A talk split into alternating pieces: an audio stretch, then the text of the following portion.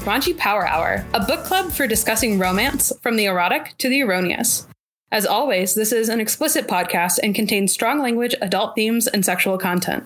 If you are sensitive to these things, we urge you calmly but sincerely to turn off your radio now. This month, we are reading Window Shopping by Tessa Bailey. This is part two of Window Shopping.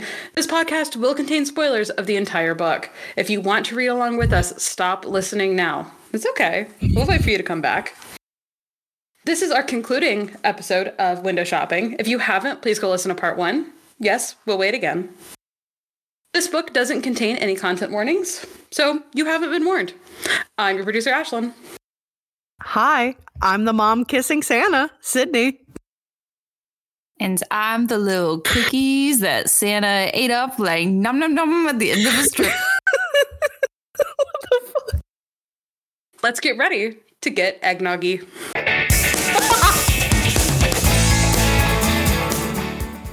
Hey, Sydney. Hi, Lord. I got a question to ask you. I didn't know you smoked two packs a day, but what's up? I'm vaping. Don't you know the difference? Nope, couldn't tell. this is a mango pod. Um, sorry, I'm so sleep deprived. Okay, I have a question for you. Okay.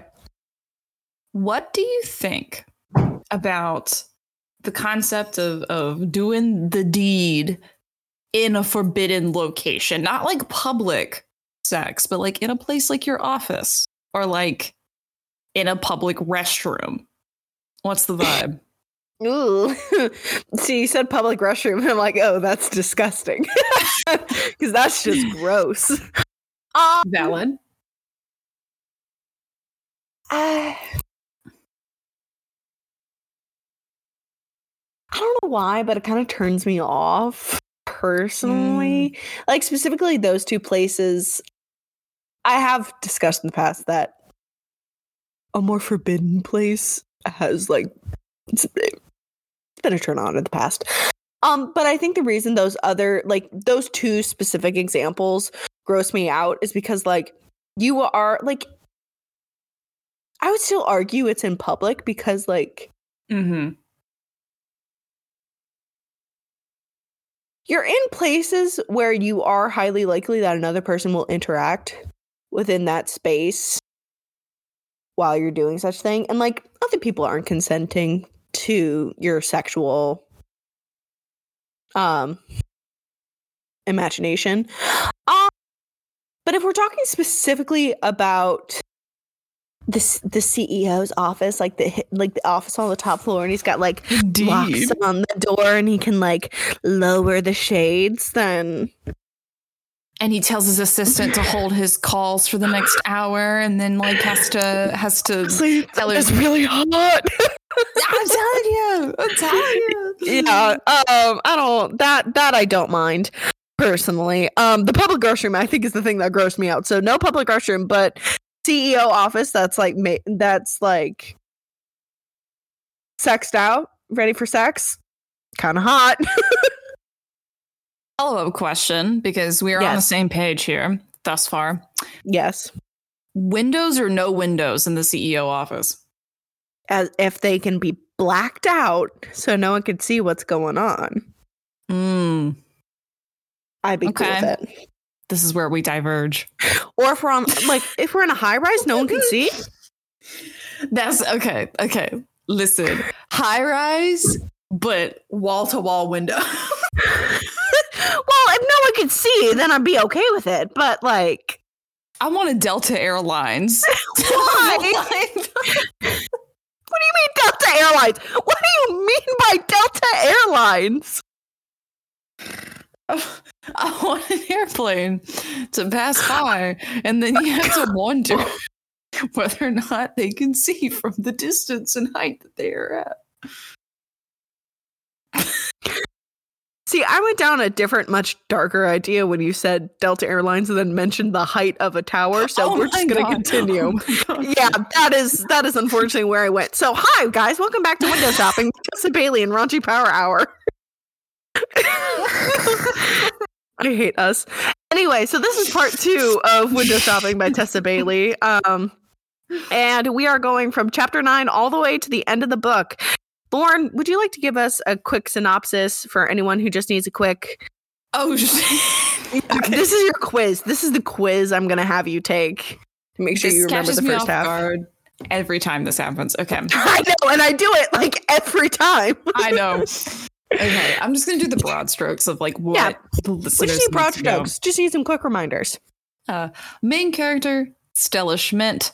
She recently has been released from a period of incarceration. She's sort of adapting to society, and apparently, her dream in life is to become like a professional window dresser, which is basically where you like create displays and adverts like within like storefront windows type thing. When she bumps into a man named Aiden Cook, who happens to be a young uh, general manager slash owner type thing of Vivant, which is like this like luxury kind of higher like higher end Macy's is what we're guessing. Um, basically, you know, they have a conversation. He determines that, hey, she's pretty good at this thing. You should send your application. She does, worried about the whole criminal record thing, but he kind of has the hots for her. And so he like is kind of looking for application, decides to interview her, insists on hiring her on a trial basis to see if she fits with the company. She performs well overall, but while they're working, even in the first couple of days, there's tensions are brewing between her and this man, Aiden and they have a lot of inappropriate flirtings and discussions about whether or not they should be making this relationship official by signing an HR love contract. Aiden's all for it as a rule follower. Stella's not really because there's obviously a lot involved in this power dynamic, and also, of course, her criminal record. She doesn't want anything bad to happen or to get out about that.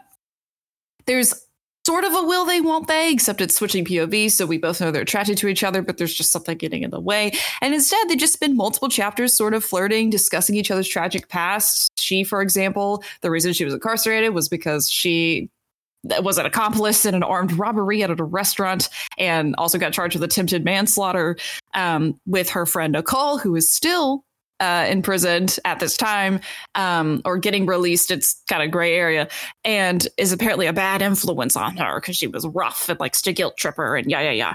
And then Aiden is like Mr. Goody Two Shoes because he's got some family issues. He his grandparents who previously sort of like have a hand in the ownership of the store, just like really hard asses and they're like rich snobs and blah blah blah blah.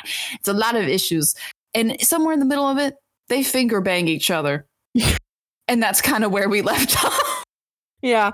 Uh actually he just finger bangs her. And then he's like, come to then we're gonna go we're gonna go someplace else. Meet me downstairs. Um Yes. so yeah, now we're on chapter nine, uh, where Stella does like a quick goodbye to everybody at like the company cocktail hour, which by the way, Aiden apparently never shows up to, but then suddenly shows up because he knows Stella's gonna be there. And I'm like, HR didn't already think these two were banging, this would be a huge indicator. But like like we like I said, um in the group chat in which Lauren also referenced in the first part of uh this book where I said this book this is this book is a walking HR violation. Anyway, Stella goes downstairs. Aiden is waiting for her. They get into his car and they go back to her apartment. Um and what's really interesting is I really didn't write down much of what happened in this ninth chapter. Um and it's really the first chapter where we're supposed to like we're we're starting to get into the hot and steamy things. Honestly, it just like I felt like it didn't matter. um Yeah. Clearly, it didn't matter to me because the only note I wrote was audiobook reader pronounces chasm like chasm. yeah, That's the only note I have. I love that for you. Yes, Yes, Ashlyn. Ashlyn. I just wanted to share that my only note for this chapter, it's two sentences. They leave the bar and borderline have sex in the car on the way to her apartment. Literally, what was the point of this chapter? Is exactly what I wrote. Exactly, exactly. I am actually along the same lines because I literally wrote honestly skimmed skimmed most of it because it feels like we're going through every minute. Um like and I kind of get it because this is only taking place within a matter of days. As a reminder, listeners, um this book takes place within Oh my god. Oh my god. It's between the 12 days of Christmas.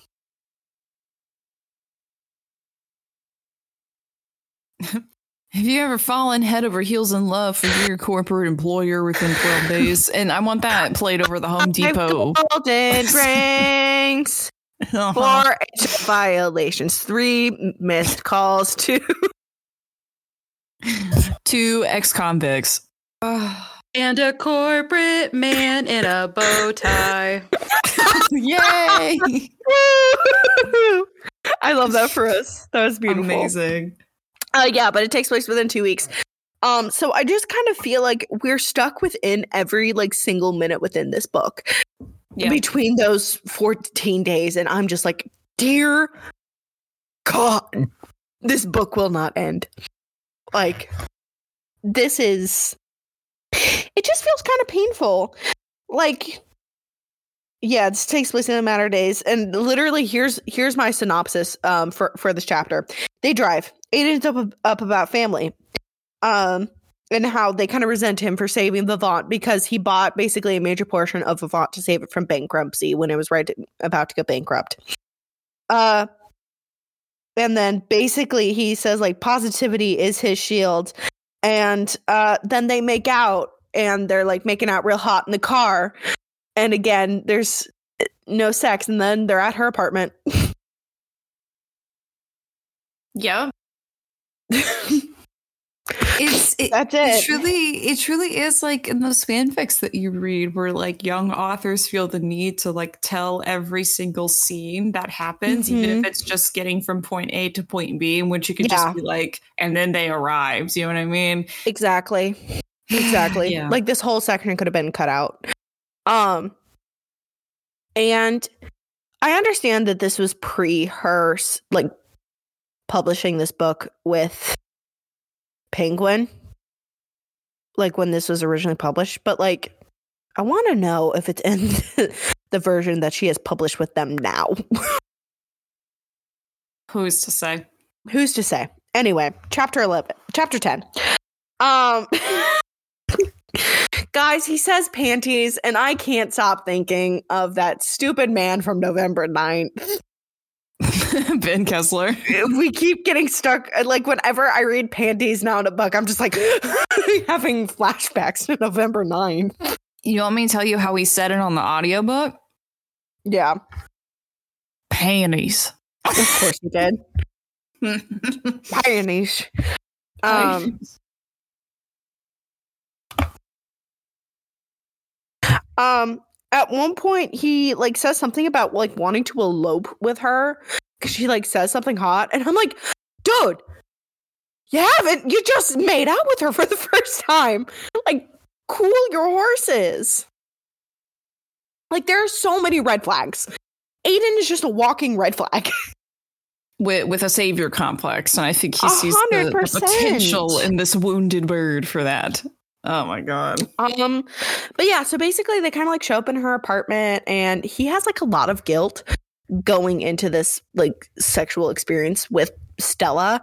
Like multiple points, like where he sees like her badge on the floor, and it's like this was her first day as a fully employed Vivant uh employee so he's just like like oh that makes me feel bad.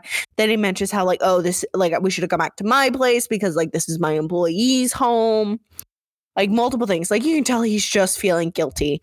So then he kind of like he fully goes down on her which i would consider sex.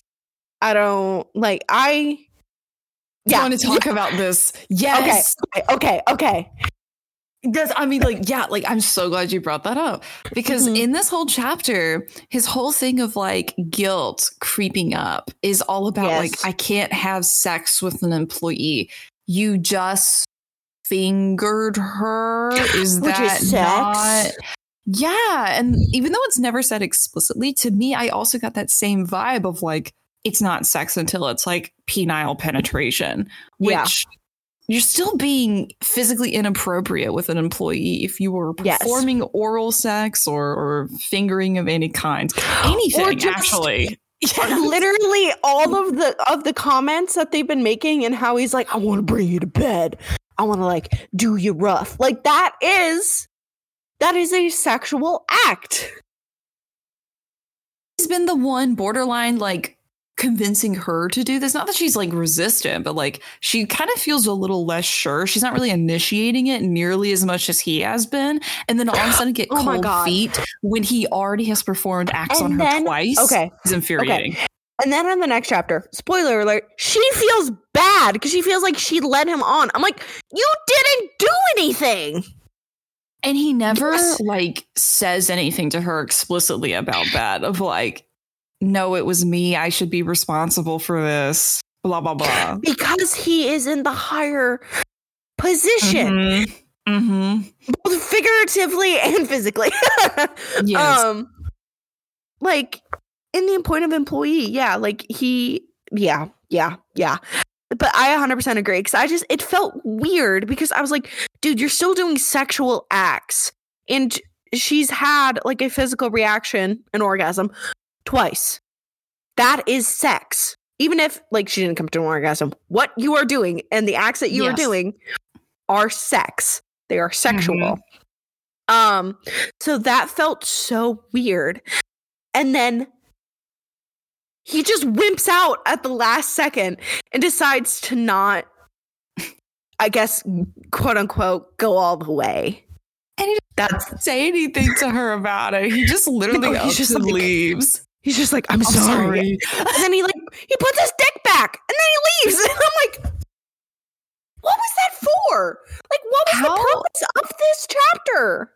How awful would you feel in her oh shoes? Oh my god. You would feel so used, wouldn't you? Like, I would feel like even though I was the one that like technically got the better end of the deal, I would feel cheap.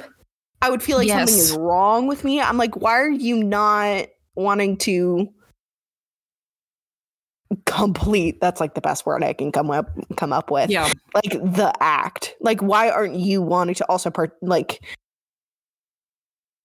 find pleasure as well? Like what's going on here? Like I would feel so mixed f- signals. I'd be like, Yes. do you like me? Do you not? Like what is going on? I feel like for me, it would very much come off as like, okay, this this big CEO type guy who probably never has trouble getting women, unlike how he claims to, you know, all this kind of things. Mm-hmm. He's attractive, he's powerful, he's rich, whatever. Really likes the thrill of the chase. He got here, he got what he wanted. I've given it to him, and now he's done. That's what it would feel like to me. And that's Exactly. so terrible. It also would make me feel like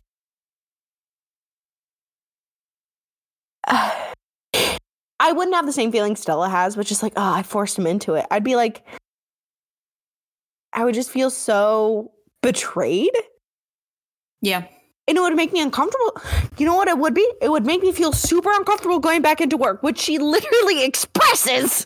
But then the Yes. next chapter about how she's now Yes. uncomfortable going into work and wanting to avoid him, which is like the whole issue with this whole damn book is Mhm. what are the implications if things don't work out? Like this is a reality is if things do not work out romantically, she's fucked. Yeah. Yeah. Like what like she can't do anything. And he's wish- fine. Because he can avoid the ground floor. You know they've got like secret elevators and stuff. He doesn't have to be on the ground floor and be vi- visual, but she does. I think I just wish that they had given Stella um like a like a direct supervisor. You know what I mean? Like someone Mhm. that could manage her more directly and that yeah, he's technically her boss, but it's more on like a intangible level of like Yes. he's everybody's Who is boss. her boss? Who is her boss other than Aiden? We are never told. exactly. That's It it almost feel feels like- You know what? Now that I'm thinking about it, was she just was she just given an upper management position? Because if she's in direct contact with basically the general manager, also slash CEO slash owner of the company, that's like upper management level position. Not him inventing a position just for they they lie that there's a window dresser job opening and he's like here you go. Honestly, I 100% thought he would. He just came up with the job just so he could see her again. True. I thought that was the direction we were going in. Okay, Yeah. Going into chapter 11. this is actually I got extremely uncomfortable with this chapter. Um, and we'll I'll I'll go into kind of why I think uh because I think it was just more of a me thing. Um, oh hi Scooter. Sorry, my cat Scooter is meowing. She's Aw. she's telling me, Mom, stop reading these awful books. I beg of you. Um, so yeah, it's the next day. Stella's uh, signing some HR papers. Um, and yeah, uh, oh wait, I'm trying to remember exactly what happens. Yeah, so anyway. Stella is an official full time employee. She's like filling out the paperwork thinking about how uncomfortable things are with Aiden. Um, and things get awkward. Uh, like he hands her a letter to like the company Christmas party, and they're like super awkward. And it's just like, this is literally the nightmare and the whole reason why this, like, I would understand why this carried out for like a couple chapters, and then this was kind of like the rising action, but it like literally this resolves within the chapter, and I'm like, yeah. Yeah. anyway um so yeah we're filling out some paperwork and then suddenly stella gets a phone call um from nicole um and where nicole is incarcerated. Uh and this whole thing with nicole like the whole backstory and like the whole thing made me extremely uncomfortable. Um and i so I'll kind of go into why I think I'm uncomfortable, but Lauren, I wanted to know kind of how you felt kind of going throughout this section and the whole Nicole B plot line kind of going on. Yeah, I mean, I so I don't have as explicit experience with someone like Nicole in my life in terms of like directly being like, "Oh, like I don't have anyone else so you're supposed to show up for me or like, "Oh, I was really hoping that you would send me money for parole and like what have you, right? Like I, I've never Mhm. had someone be that direct about it, but I have had situations in my life where I've had to cut people off who very much did sort of inadvertently occupy that space of like Mm-hmm. I'm going to take take take take take take take because you are my only source of emotional and like physical comfort. Yeah. And even if that's like an unconscious thing, right? I don't want to point fingers at anyone in my life and be like, you did this on purpose, right? But for me, reading this in a very like exaggerated, like in your face form of like, I, you know, you owe me this and guilt trip that and whatever. Sorry. I just punched my mic. Ashley. I was getting heated. Um, I think it also made me a little uncomfortable. I think Yeah. I think I don't know if this was from my own experience or because of just like empathy for Stella, but it was an Mhm. uncomfortable thing to read. In which, if that is what Tessa Bailey was trying to evoke, then she did successfully. And Yeah. it is hard having to watch Stella go through that, who just admittedly doesn't really have much say in the situation, slash hasn't really developed that independence yet. Um, Yeah. yeah. Thoughts? I think what made me unco- I think what made me uncomfortable is one, it is revealed that Nicole is being released Mhm. due to good being good, which again, I I just go here. I don't know everything about the law. Ashlyn, yes. So, listeners, just so you know, we we record these back to back. In our break, I spent a significant amount of time researching the Connecticut state law for attempted manslaughter. I couldn't really find anything about attempted manslaughter. However, the minimum sentencing for manslaughter, the, the first degree manslaughter, is 10 years without chance for um, parole or reduced time. So I'm guessing it can't be four and a four years and a half. Like because Yeah. she gets out months after Stella, who got reduced time, which is crazy. Exactly. I spent so long thinking about that. So I so I'll bring this up first. This whole thing of how the subplot of both Nicole and Stella being incarcerated, it's just very poorly researched. Um again, so this is when uh Stella starts having a panic attack like if Nicole's to come find her. Um like while she's on parole. So, from what I understand about our legal system and specifically in states, when you're on parole, you are not allowed to leave the state in which the crime is committed or wherever you live, whatever. So, but I do I believe um and I know you can't leave the country or anything. Anyway, but I know like I understand that Stella may have been having a panic attack when she thinks this, but she's like, oh my God, Nicole's going to come find me. But that's just not how parole works. um, and that's not how, like, all of these things that we're bringing up is just not how our justice system works pertainingly. And you know what? Again, I'm not an expert. Do not quote me on all this. Do not take any legal advice or know any advice or knowledge about the justice system from me, please. But it just really bothered me because it just felt like it was just so poorly researched and just like shooed in because I literally because I think it made me so uncomfortable because I don't understand why in so many romances authors feel the need to add like this dark past or like dark plot points to like add quote unquote like interesting characteristics to their main character because we've had this twice.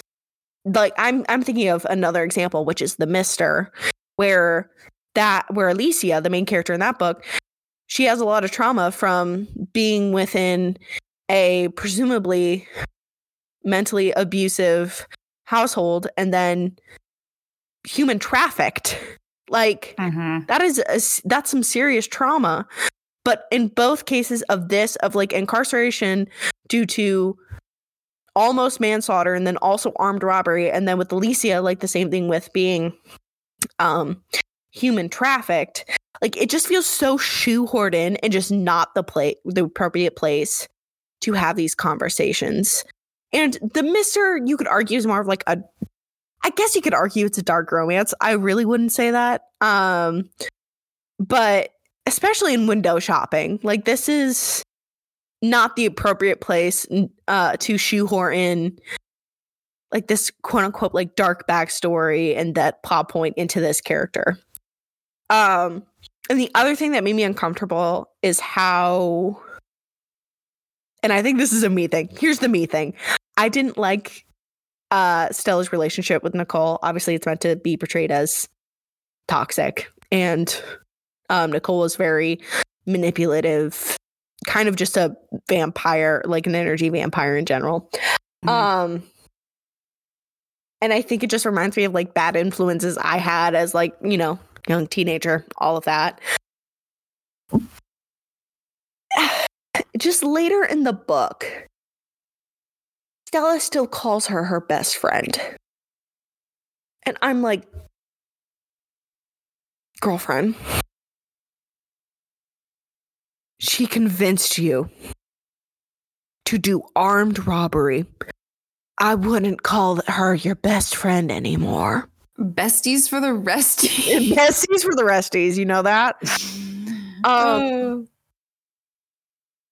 but it just like this whole B plot just felt so unnecessary and just mm-hmm. you know, Nicole is the henchman from the Mister who randomly come in and beat up Alessia. like she's that B plot. Yeah, I think that's honestly why I kept comparing this book to The Mister so much because to me they felt like echoes of the exact same thing. Like I feel like if you Mhm. stripped all of like the the fluff and like the actual like setting and premise and everything, and you're Oh left with like God. the skeleton, it's the exact same. It's the it is the exact same, because because the Mister is also an employee and boss. yep, and a, a rich power imbalance and Literally, just you take out some of these Mhm. qualities and literally you can just place it in a different book. Wow, wow, wow, wow, wow, wow. Which I suppose on one hand that is the definition of a trope, right? You you take a trope and then you you add dressing and, and whatever to take shape. but you can but you can take out the dramatic past for our for our for the female main character and then it'd be different. No, for sure. But I think the reason why this to me almost feels like a bad comparison to the Mister, like we we don't really say that favorably, is because it does that whole, like you said, of like shoving in this B plot of like, I think it's okay personally. This is just me as a reader to have a character with a dark past. And maybe if you're writing Yeah. about something that Yeah. you've never experienced, at least as you do your due diligence and research and blah, blah, blah. I think there's a way to do that very evocatively. Yes. This felt like, hmm, I need tension. I need something to happen. Let's do this. And it almost feels like two Hmm. Yeah. trains. We have this train that we've been following since the beginning of the of the novel on on plot A, and then all of a sudden, boom, bullet train B comes hurtling Yeah. into the final act, and you're like, what the fuck are you doing? You're like, like, where did this come from? Yeah, it just feels so shoehorned in and just done.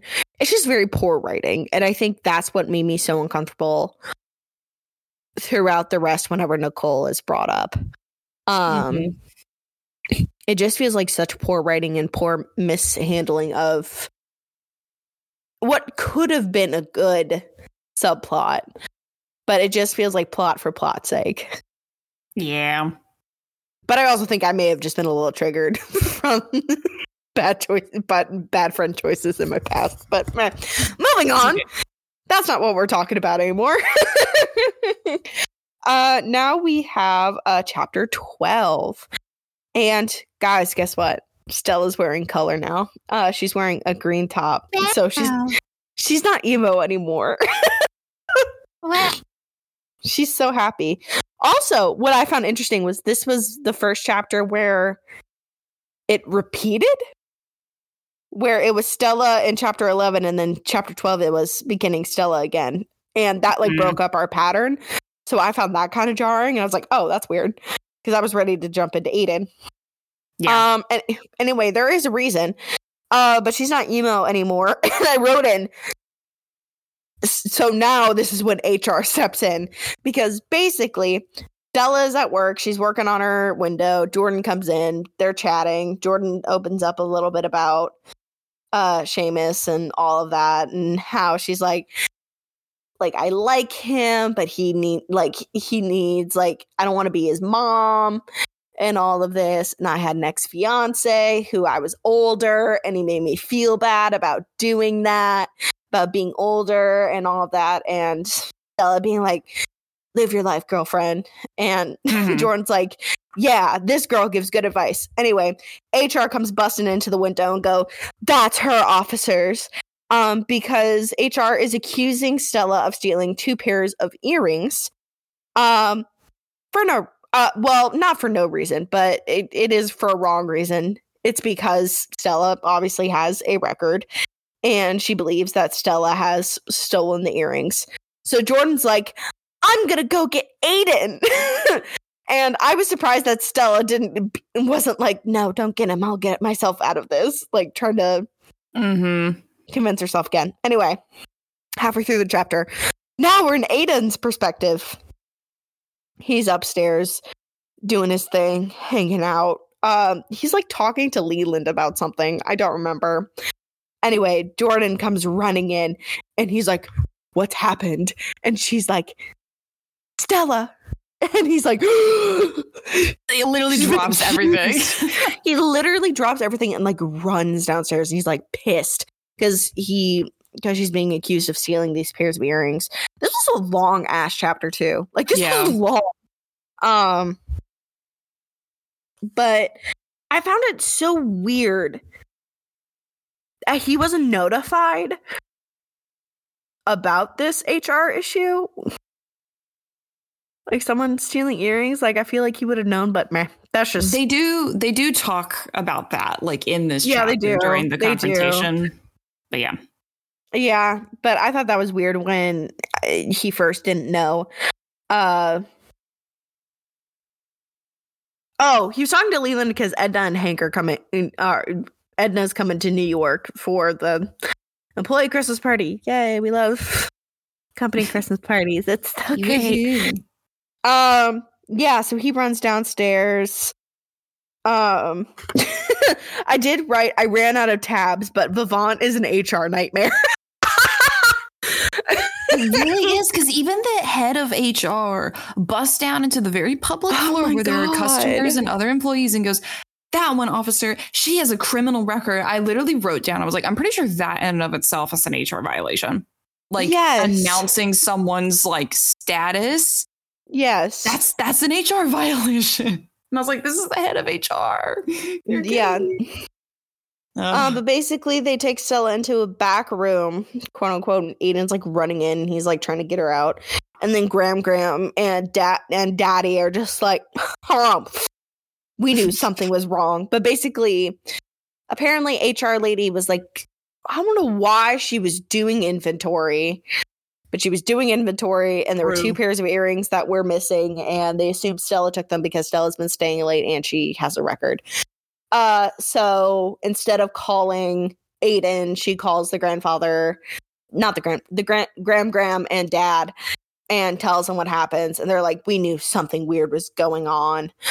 Um, and then Aiden basically loses his temper at his family, which he should have done a long time ago because they're assholes. Mhm. Um, and he reveals, he goes, Well, actually, we don't have to hold the board meetings anymore. Because remember, I hold 60%, which means I only do it to like, we could become like closer as a family.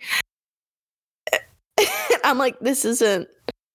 I mean, I know your family is a lost cause, but dude, this is not how.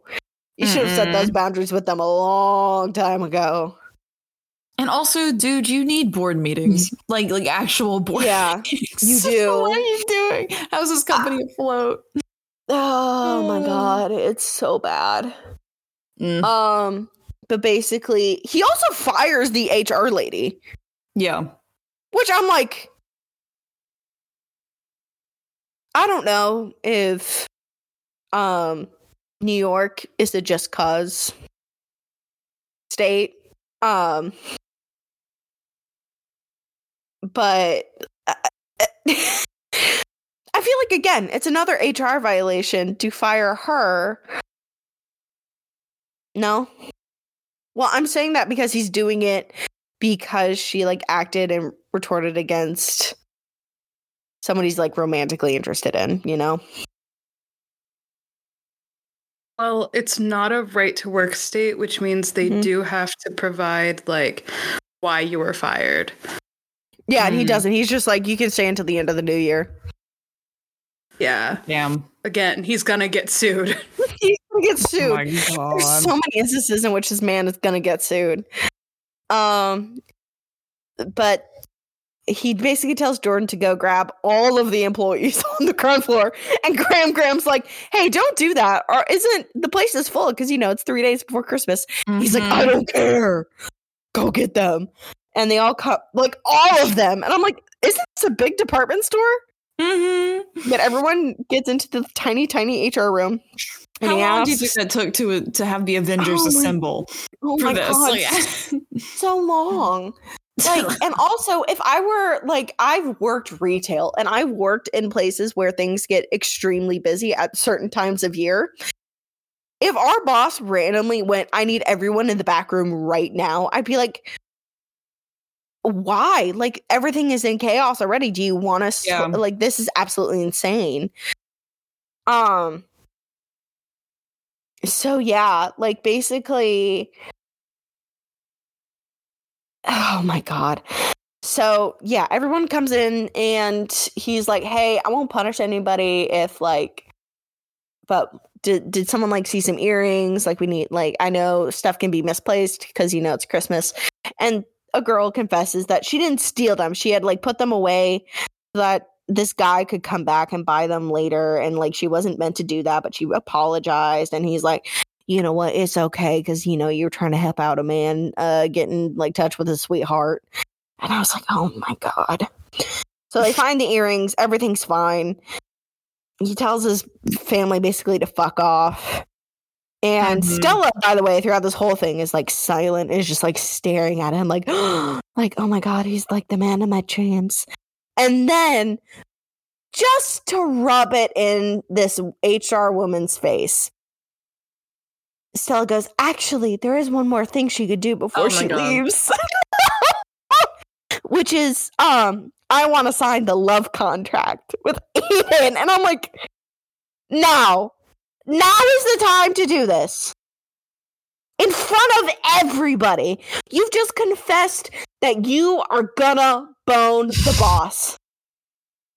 And her, I think like Aiden asked her like why, like what changed your mind, and she, and she's uh, like, this is the man that you who you truly are.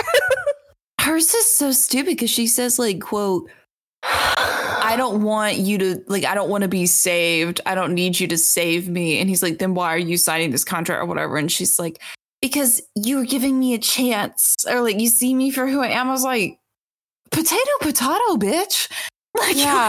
what do you He mean just your ass. like everyone, like literally in front of everyone, you are showing favoritism, like his obvious Mhm. favoritism towards you. If i was jordan i would quit on the spot I literally ran out of blue tabs marking this part of the book because I'm just like, this is an HR nightmare. i know Like, this man is gonna get sued like so fast. i know Hi. How does what does Calliope think of this? By the way, Calliope is Lauren's cat. what do you think of this she's licking herself she's trying to cleanse herself of this book Yeah, you know what? Me too, Callie. Me too. Anyway, chapter fourteen, we do the very sexy thing that is filing paperwork. oh god um, so they filed some paperwork. Uh, and oh no, thirteen. Sorry, I skipped ahead by accident. That's my bad. We're, we're trying Um, to rush to the end so we can stop talking about this. I'm trying so hard, but guys, no. you won't believe it. It gets worse from here somehow. Somehow there's a shit ton of plot left to go through. and yeah, don't know how that happens. Um but yeah, they do the very sexy thing that is um fill out some paperwork. Uh I literally wrote down. Do you want to know the synopsis of this chapter that I wrote? It is What? It's 5 words. They signed the contract and bang. That's all I wrote. Because it's true. Because, Because it's true. Uh, yeah, so they sign the contract. They go up to his office and they're like holding hands, and everyone's like staring. And I'm like, I don't understand why. Um, and then he kicks out Leland, and Leland's like, la di da di da, my, my boss is gonna bone. I hate it. uh, they lock the door, and then they have sex. Uh, first in his main office, and then for some reason they go into the filing closet. Mhm. and I and and I think it's it's because it's meant to be more quiet, but I feel like if you're having sex on metal filing cabinets, that would be louder. Yeah. yeah.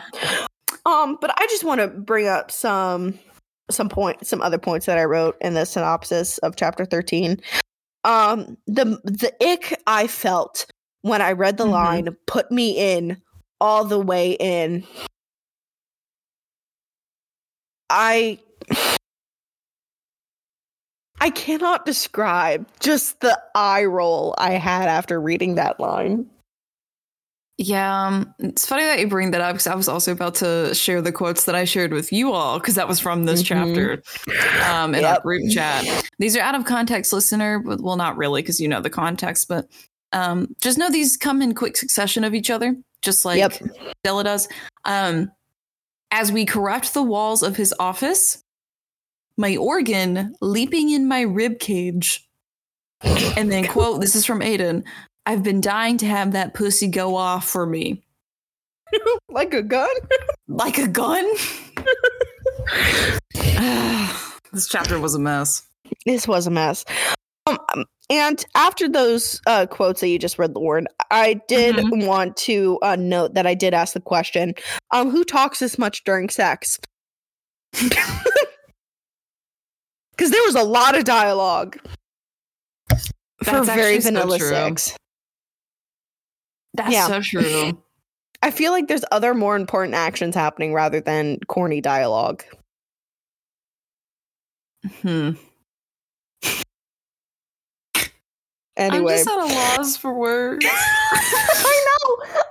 I, I know. Oh my god! And then we get, and then we get chapter fourteen. Uh, where they finally go back to Aiden's apartment because you know you got to bang more. Than, More sex. Yeah. they do have more sex, but not until the next morning. Uh, but yeah, they go back to his um, apartment, and you know they get more deep, and uh, Stella talks about Nicole and like how uncomfortable she is with their relationship. Um, and he like talks about how he like love how he loves her or something, or like he like he like wants to say that. Uh, and I say, I swear, if they say I love you before date three, hey, spoiler alert, they say I love you before the third date.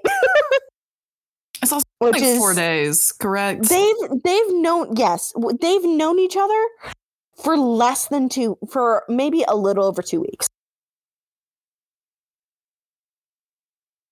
yeah. I just I just I don't understand.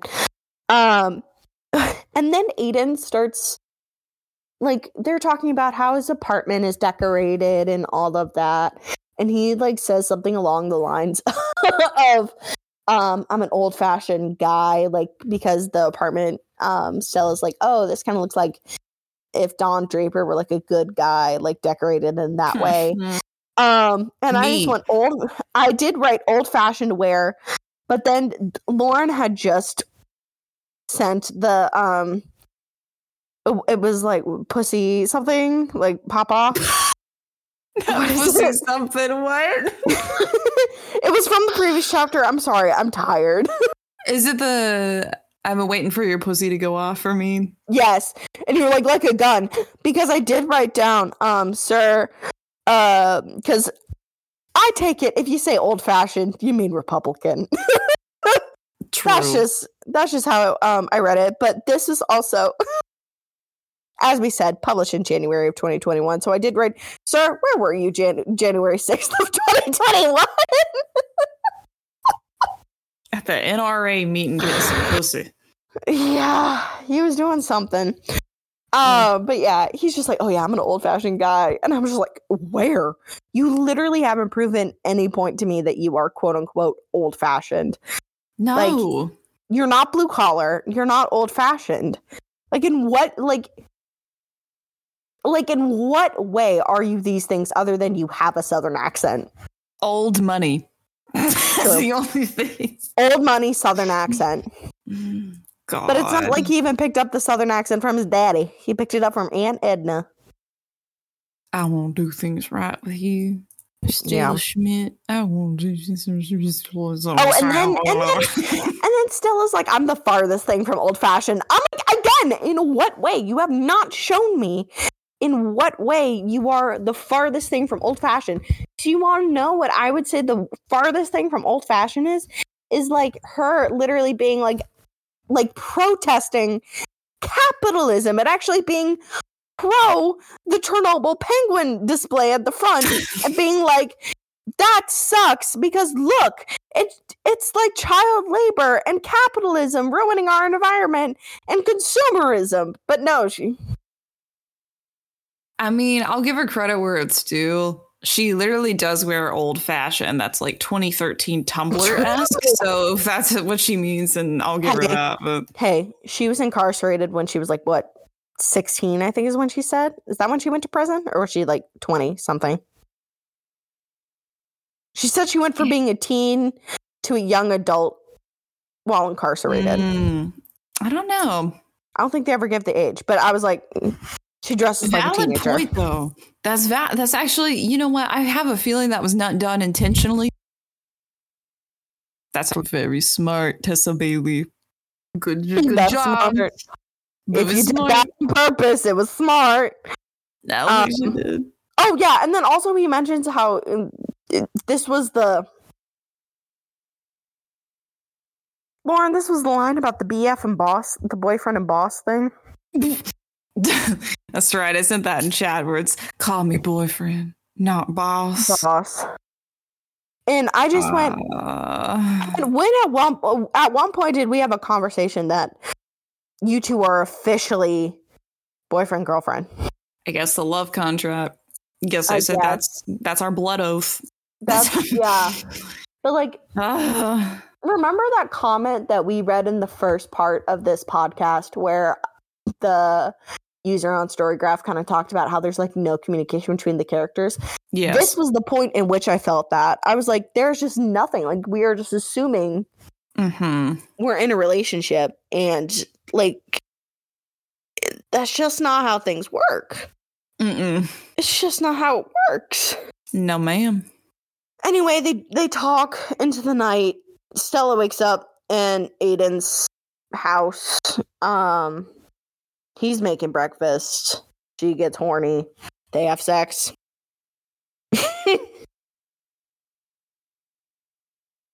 yep, I think that's it. that's all I have written down. So we're just Eggs gonna go with what I've written down. Um Mhm.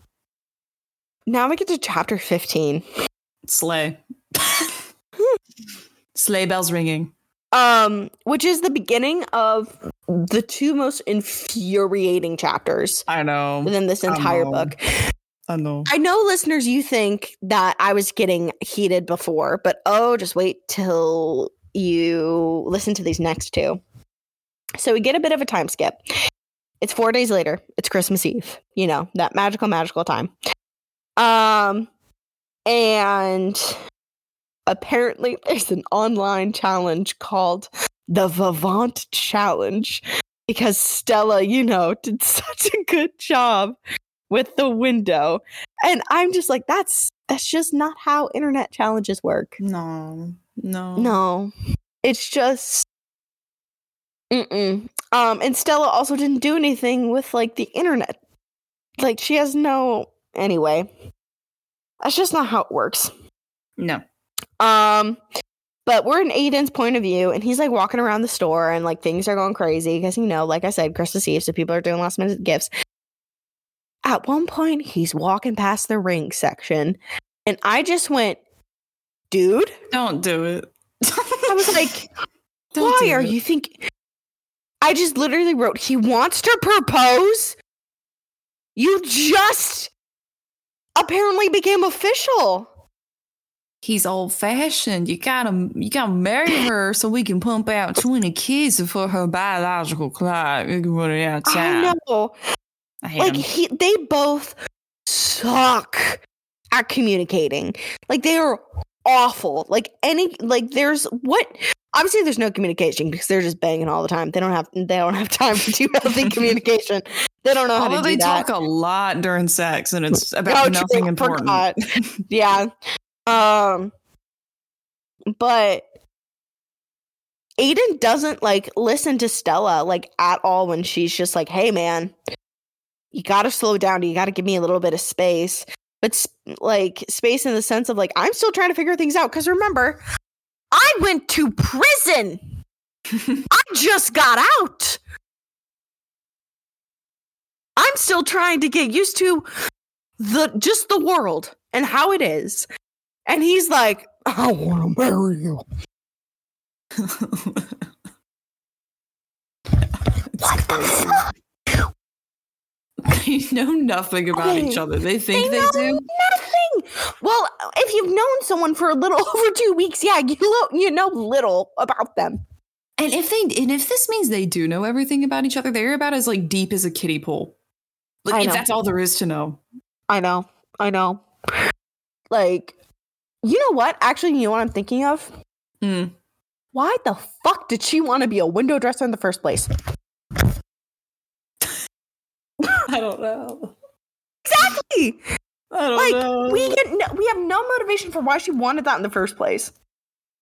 Anyway, anyway, anyway, going off topic. the more I think about it, the worse this is. the worse the worse this is, the more I think about it. And you know what? It's probably the same thing that happened in the mind of uh Miss Bailey. Anyway, I agree. um so he's like walking around and then he sees Stella who's trying on this satin green dress which apparently uh really like is very flattering on her especially on the plumps of her tit of her tits which is a literal line from the actually hey Ashlyn add that to uh horrible anatomy please plumps of her tits. Um, Clumps of her tits. Ever Uh, but yeah, Aiden's like, oh my god, she's so hot. Uh, and Jordan's like, ooh, like, come to, like, we need your opinion kind of thing. And Aiden's like, I mean, yeah, she looks hot. Uh, but Stella wants to, like, buy it herself because, you know, it'd be her first paycheck, which is about to drop, which is, like, important to her.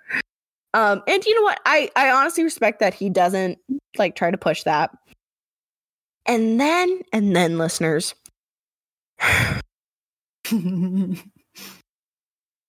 we get the obligatory third act in the romance. Fight slash breakup kind of thing for no goddamn reason. Because Nicole calls again. And has texted Stella. And Stella shuts down for no reason. And she's like I need space. And Aiden's like are we breaking up question, Aiden. Are we even together in the first place? Second question, Aiden. This isn't about you. That's not a question. Third question, Aiden.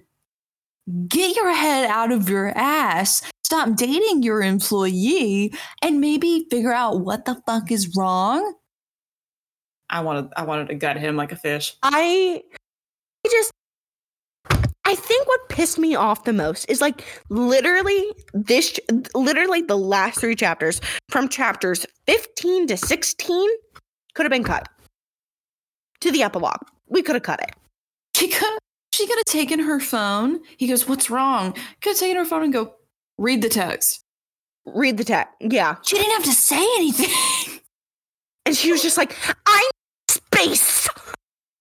I need space." I need to go be traumatized in a way that's unproductive to this conversation.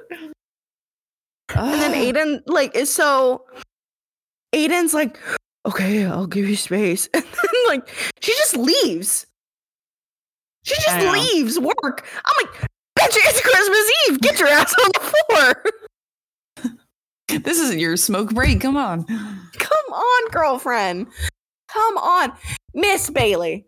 Miss Bailey, you shouldn't this this is this is bad. Like we we literally did not need these last last two chapters.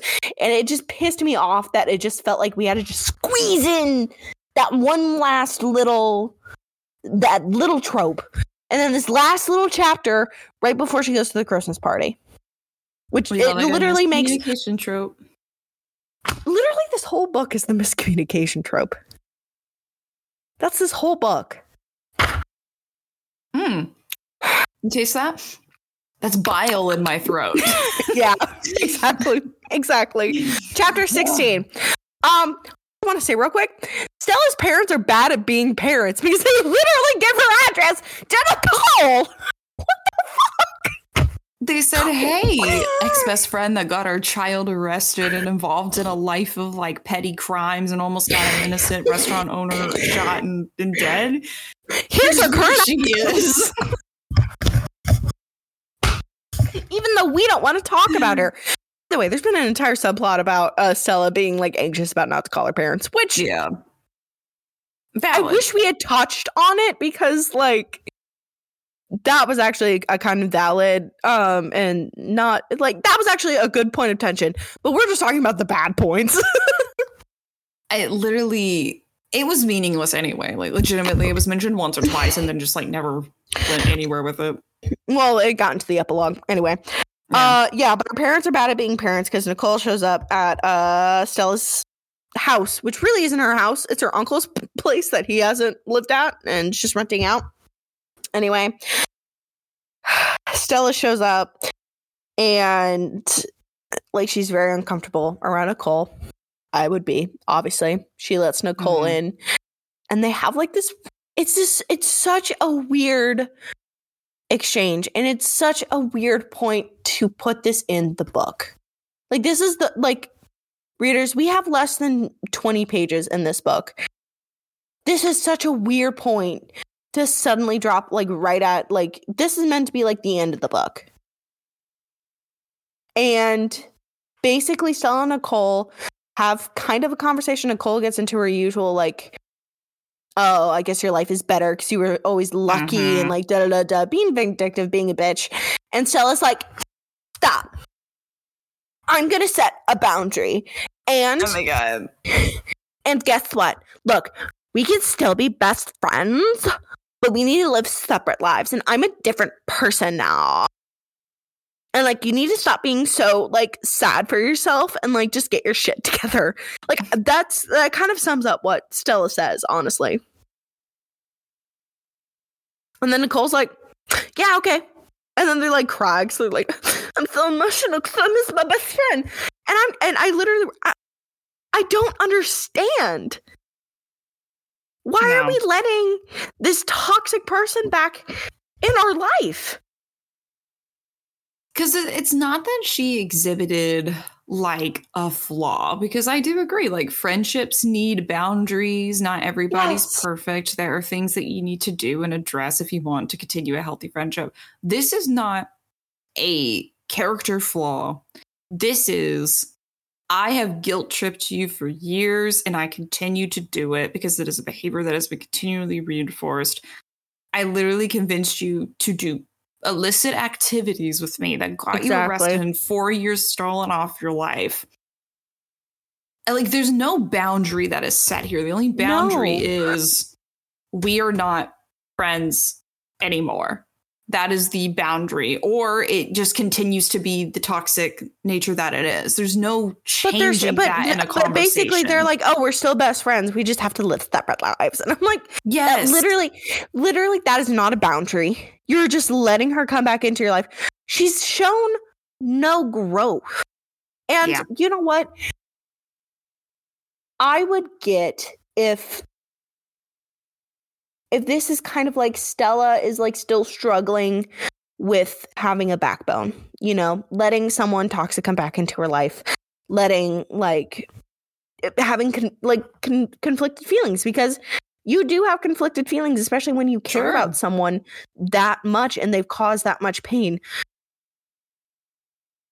but this is not like the girl boss moment of like i'm standing my No. ground and i'm setting a boundary that tessa bailey probably thought it was like that's it's not it like there was no Yeah. point in this and there was no point in the third act breakup because literally stella's then like oh i gotta go i have a christmas party to attend basically um and then we're back in Aid- aiden's perspective at the christmas party for like five pages nothing happens stella doesn't show up and then suddenly she's there and she's just wearing a robe because a couple chapters ago she had asked aiden what his dream christmas would be and he said it would be having a whole family wearing matching robes that and is guess dumb what? as shit, Aiden.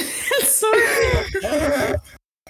and and guess what? She shows up with a matching robe.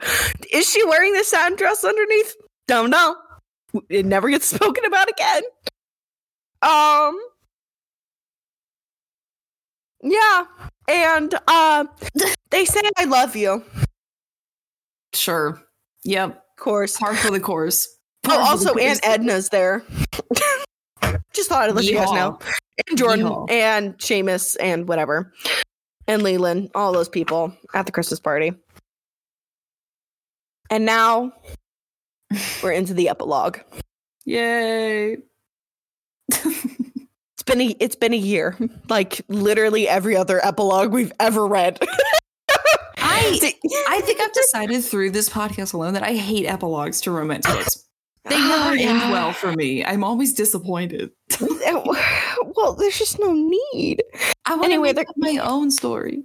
Yeah, I'm like, it's fine. Um, also, I lo- this is just a prime example of tell, don't show. Um, so like I said, it's been a year because literally within the first page, Stella goes, "My steadfast boyfriend of one year." You can just say, um, I wake up to Aiden next to me. Right? Like, yeah, exactly. Or like, just be like, Aiden and I, Aiden and I have been together for a year. Um, what a great time, yada yada, and so forth. Like that would have been better than just, you know, it's just such weird wording to say. I've been with him for a year. No, Yeah. it's the next Christmas season. Um, but we're going home to Stella's parents' house. Um, and they park on the side of the road because Stella's beginning to like panic because you know she hasn't talked to her parents because you know general anxiety because yeah she's been through a lot. Um, Aiden calms her down, and then literally we I knew this was gonna happen. I mean, it always happens within the epilogue of any of these books. But Aiden like leans down and kisses her hand, and he has to avoid basically the ginormous rock that he put on her hand. Because surprise, they're engaged. Of course they are. Like, who's surprised at this point? So Um, so they get hot and heavy for each other, and they're like, "Oh, we should go back to the hotel that's like just down the road." But anyway, they have to be at her parents' house anyway, so they're like, uh, "Maybe on the way back, we'll like bang in the hotel." And I'm like, in the motel, and I'm just like, "I are y'all that horny for each other?" Mm-hmm. You okay? Mhm. Whatever. Mm-hmm. Um, so then they get to her parents' house and they like open the door and everything's kind of it's a tiny bit awkward. And then Aiden jumps into a random story about Aunt Edna and, un- and Uncle Hank. And Stella's like, Yeah, he's quirky that way. Don't you guys love him? And then they like run up and hug her and she sees her window displays like in the background, like proudly displayed. Apparently Aiden's been sending them photos they walk in and then we get the most like vomit inducing line which is i'm matching robes love you and I, that is- Kessler, want to set fire to this book. if, Sorry. if that is not, if that is not a millennialism i don't know what is I would break up with someone on this. No. If someone said that to me i'd be like what the fuck did wh- why are we saying this? Like real people do not talk this way. You know they talk to each other in a baby voice. oh Like- 100% 100% oh my god. I actually, I actually want to Um, ask you a question really quick based on this epilogue and what we know of their relationship. I'm inspired by at Newly Nova, who's a TikTok book creator. i love them I do too. I- I, do I too. I love know what you're about to ask, and I need you to know it was one of my Uh-huh. questions. Sorry, I beat you to it. Yeah, I, I'm looking at her profile now. She's incredible. We follow her. Shout out to you if you ever see this. Shout out. doing- she is amazing. I love her. I know. We're currently doing she's currently doing a series on like, you know, romance book couples, like on a Yep. on like a chart that she sort of like arbitrarily made. Like, do you think they'll stay together and like what the vibe of their relationship is? I want to pose that question to you. Do do we think they get married and stay together? Um yes. Only because Stella feels a financial obligation to stay with Aiden because you know he actually owns the fucking company. What a read. Yeah. What a read. Um I feel like that too because she feels indebted to him no matter how much Tessa Bailey is trying to say like uh like Stella shouldn't feel indebted to him and all of that. Like she feels obligated to. He literally gave her her job because he wanted to bang her. I'm gonna say something really controversial. Go ahead. Do you think that do you think they're not going to make it? I think they will, but it's going to be a very hateful marriage because I feel Yes. like one or both parties will cheat on each other. Yes. I, am leaning more towards Stella actually because I'm thinking that once she does learn to sort of readjust to life, she grows a backbone, her own personality, her own interests. Maybe she's not a window dresser at Vivant for forever, which I would hope not for her sake. I think she's going to learn that the the person she was when she first fell in love with Aiden is going to is no longer there. Like she's a very different Exactly. much more grown individual and that Aiden savior complex is a little bit like Mhm. oppressive. And so I think she is going to either like probably realizing she can't leave the marriage, probably walk out on it. I'm not quite sold on if he would cheat on her. It's a little less convincing to me, but I do think the easiness Mhm. with which he fell for her and the excitement enticed by like sexual attraction for the most part could be a contender there as well if he feels like see, see, I almost think it would almost go in the opposite direction, and that she would become Mm. more like a little more Stockholm syndrome y and kind of conform Mm. more into his interests and stuff. Even though he's like stellified their apartment, as they keep saying. and it's more like slowly morphing her into what he take. wants and needs as a partner. Yeah. That's probably the more likely outcome. I think I'm just hopeful for a world in which she grows a spine. See, yeah, but I, I, she didn't grow one in the first. She never had one in the first place. Yeah. Um, if with everything we've learned from her relationship with Nicole, Yeah. Rest in peace to a real one. yeah, She, she got dickmatized and now runs a corporate consumerist empire. yeah. Well, hey guys, guess what? That's the end of Window Shopping by Tessa Bailey. Woo. Whoa. Aslan, do you have questions? What if I just said no? Just no if questions. you said no, I do actually have final thoughts. Oh my Oh. gosh. Okay. So my first question is not well thought out. Um and it It's is okay. asking you guys to put forth deep deep thinking this late. Oh. I'm so sorry. So frequently in these books the guy has a moment right before they have sex where he's like I can't do this for his various good guy reasons. Does making it to the point of borderline having sex with someone and then deciding that this like I can't do this like does that does this still justify like their moral cause? Because Oh. that happens in a bunch of books that we've read. It doesn't mm-hmm. because you've already started committing sexual acts with this other person. You've already gone down the rabbit hole. Just do the thing already. Like it doesn't show that he's a good guy. It doesn't show his mor- morality. Yes, he can feel bad about it. And like yes, he can like question it, but I hate the trope of like he's hesitant, and he doesn't know and they like keep getting into it and then he like stops. It's annoying at this point.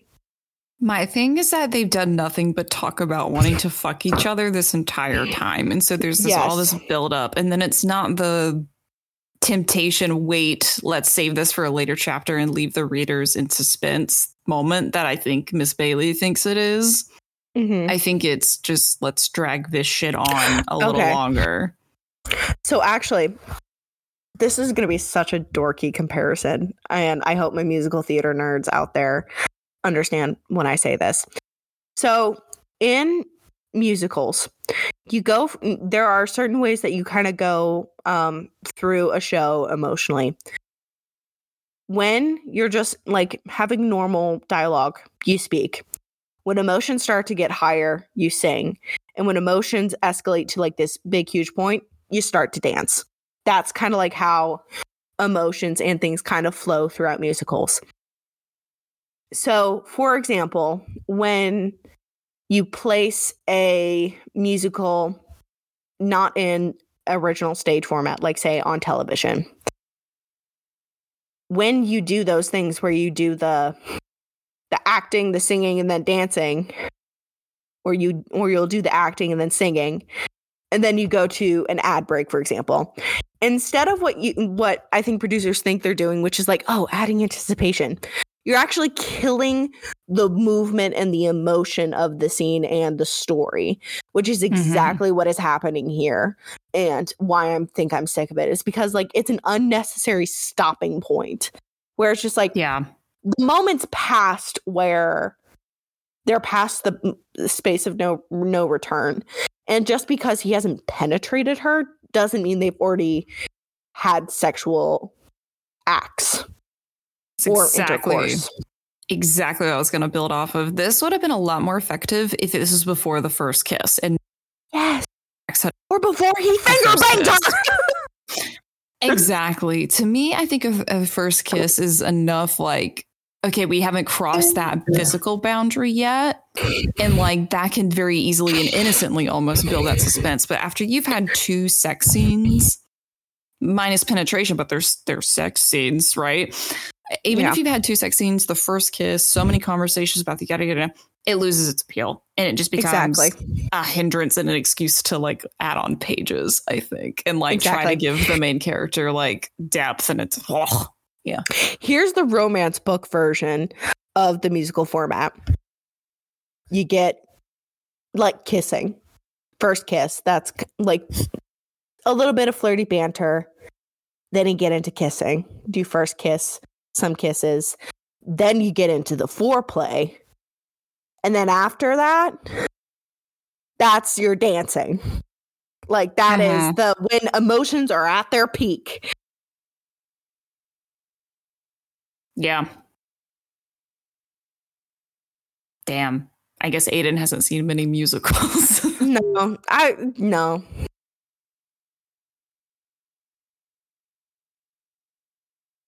Do you think that this book is a Christmas book?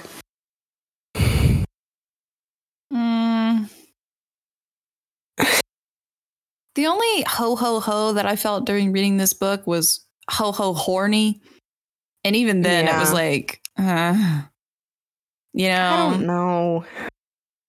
to me, like- it didn't feel Christmassy at all. That's just what I'll say. It just mentioned Christmas. I Exactly. didn't feel any of like the holiday spirit really, honestly. Like I I was I kind of looked forward to it because I wanted it to be like more holiday Yes. I, I wanted, wanted a Hallmark movie, and we didn't get that. Like really the only thing that made me feel like it was more Christmassy is when he made hot cocoa. And that's Yeah. not even inherently Christmassy. It just felt like he does this all year round and this is just his normal thing. Like if we saw him outside of the Christmas season, maybe I'd feel differently. Valid and correct.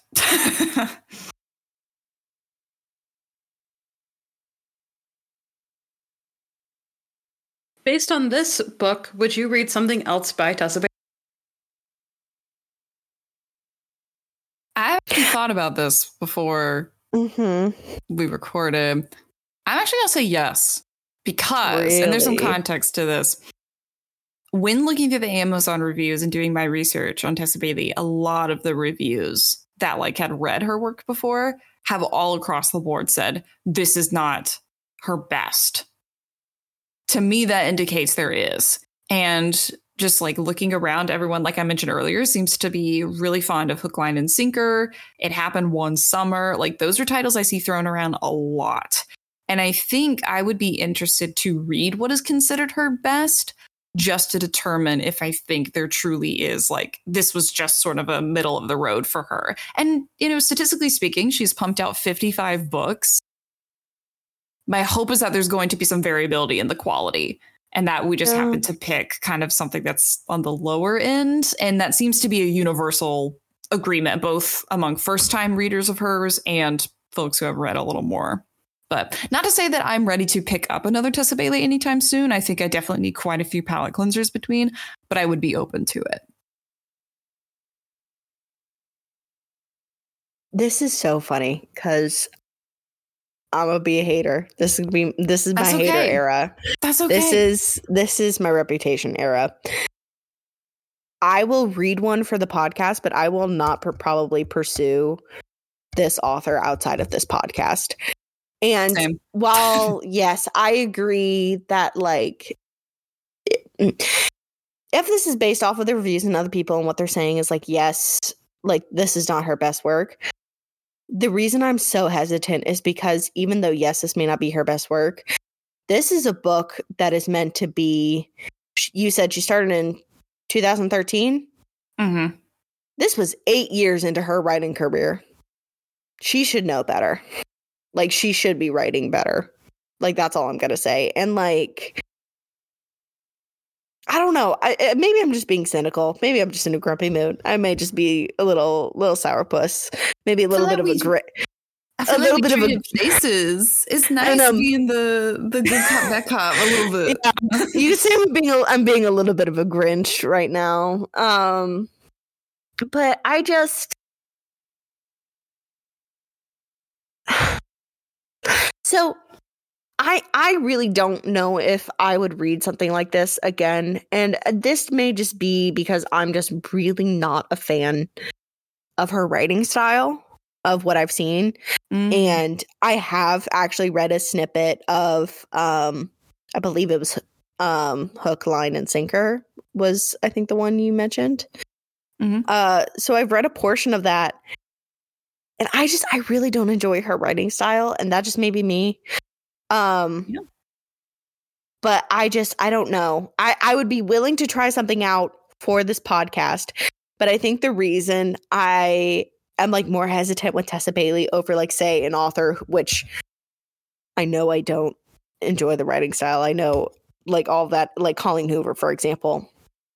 Um Colleen Hoover's is so absurdist in a way in which it almost takes on that comical value.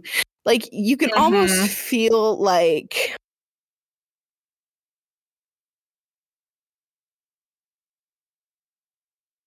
I almost feel like Colleen Hoover doesn't even take herself seriously, especially some of the out of pocket things she has said in her books. But I feel like Tessa Bailey maybe takes hers herself too seriously. um, Yeah. and again, maybe I'm just being a Grinch. If you got uh try and convince me. Try and uh try and convince me otherwise. But I feel like I just I enjoy more absurdist things when they're absurd just for absurd sake rather than something where it's poorly written things don't make sense and Mhm. yeah I will say, as a closing comment to that, to add on to that, I've noticed with all the books and novellas that we've read across the podcast, the ones I have the most fun with are the ones that are absurdist bad. It's the it's the Jack's Yes. head. It's the you know what I mean. It's it's the books that are so off the wall. You can tell the author did not take it seriously, and maybe it's shit, but like everybody involved had a little bit of fun. And Yeah. this, I think, like you said, you touched on that. I think this was intended to be serious. And I think it's okay, but that disappoints me a lot more. Reading an okay book disappoints me a lot more than reading yes something that's Yes. so off the wall and hinge bad. That's why I had so much damn fun with November 9. And I was like, give me another Yeah. Coho book.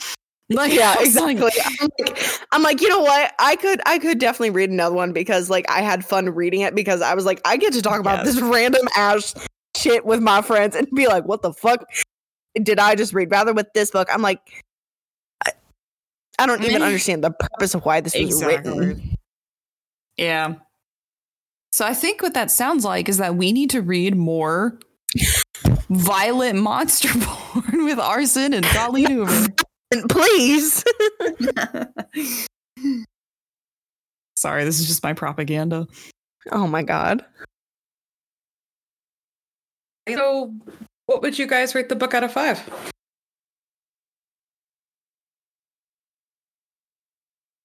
So i didn't give it a one. um that's good.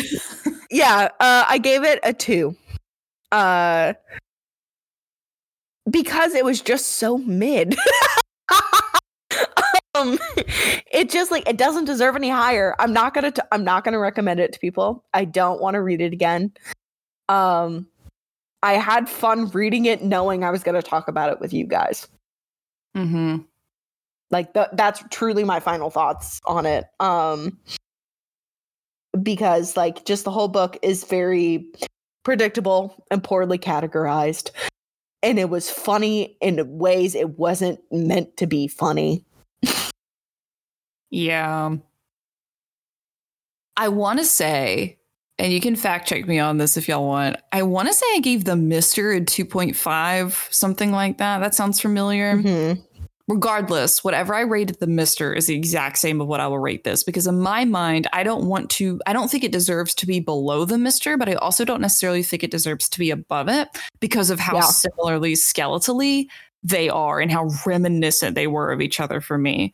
Um, it's just that one was a lot longer and a lot more like drab, and then this is a lot shorter, but a lot less like absurdist in the sense of like I didn't even have fun poking fun at like the whole oh my god why is she in a trunk of a car? like kind of stuff right? Yeah. So exactly. I, I i will agree. I think i will say the same thing. Um i'm trying to remember what i did rate the mister. I'm trying to Same. see if i have notes on that.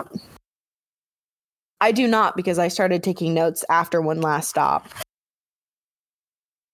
Yes Ashlyn. Yes ashton I have it pulled up. So, Oh, shit. Sydney, you you gave the Mister Four out of five. Um, fuck like a duck. Oh, But Generous. One star. Okay. Oh, sorry. My email sound went off of my headphones. Lauren, you gave the Mister one out of five rich bitch apartments by the Thames. true. So you both gave it a one. Okay. Yeah, Well, I will rate. Okay, I hate to say this. Which is probably why we're blocked. Yeah, probably. yeah, that's true. whoops. Whoopsie doopsie. Um, because if if I'm going based off of the system I have now, the Mister, like my rating system I have now, um, I would say the Mister is a two, so it would be the same at uh Yeah. Uh w- like literally same line as window shopping. I think so too. I will agree Yeah. with you on that. But the two is be- is more mm, for the Misters more because what the fuck did we just read? And I, I I would be scared to share it with other people, and I will not share that I read this book outside of this podcast. But damn, did I have a good time while I read it? Well, I didn't. It was painful. I take that back. It was fun recording the episode with you guys. Yes. I would just like to tell our listeners at home that we did read or we did rate erotic encounters with the Mothman higher than window shopping by Tessa Bailey. I just want, I just want that to be known. Oh yeah, we did do Um, that. We did do that. We well, did. That was good. hey, I liked if that. you get if you get a quote unquote lesbian threesome with the Mothman, I made one of my friends read it. I I I rated that like a four for a reason. yeah, exactly, exactly, because it was a fun time. Anyway, well, that is all for our review. Oh. Oh, okay. I'm gonna keep going. No, sorry. I was trying to figure out. We did give the Mothman. and We gave the Mothman a four. Yeah, because it was We fun, did. and I would tell people. Um, our rating good, scale is off. No, you're fine. It's so All right. bad. Blah, blah, blah, blah, blah. Here's the beginning of the end of uh, the end credits. Of the Well- end. of the end. Dun dun dun. Well, that is it for us. Uh, thank you for listening to part two of our full review of Window Shopping by Tessa Bailey. If you haven't listened to the first episode, I really don't know why you're listening to the end of this one here. But hey, um, go listen to that one or go listen to some of our other uh reviews we have, like ones we've mentioned here. We've got the Mister, we've got uh sexual encounters with Mothman, um, and quite a few others. So you should go listen to those. Um, and you can uh, listen to those on Spotify, Apple Podcasts, and honestly, kind of for you to listen to podcasts. Um, and go follow us on social media at the RPH Podcast on Instagram, TikTok, and uh, a bunch of other places. We've got uh, X, uh, previously known as Twitter. You can go on there. We've got Twitch, but nothing's uploaded there. Uh, we've got a YouTube go follow us on there and please like interact with us tell us what you think um give us book recommendations give us fan fiction recommendations. And yeah uh had a good time tonight and we are signing off. And you know what? We'll see you later you sexy santas. Hey guys, it's your favorite producer friend. Uh, happy holidays. Uh, we will see you guys probably the third week of January because we're going to take a little break to hang out with our families. Yay. I have no idea what'll be up in January. It'll be a surprise for us and you. Thank you for tuning in to this episode of the Raunchy Power Hour. Find us on Instagram and Twitter at the RPH Podcast. Send us book recs to our email, raunchypowerhour at gmail.com, or at the link in our bio on any of our socials. As always, stay raunchy.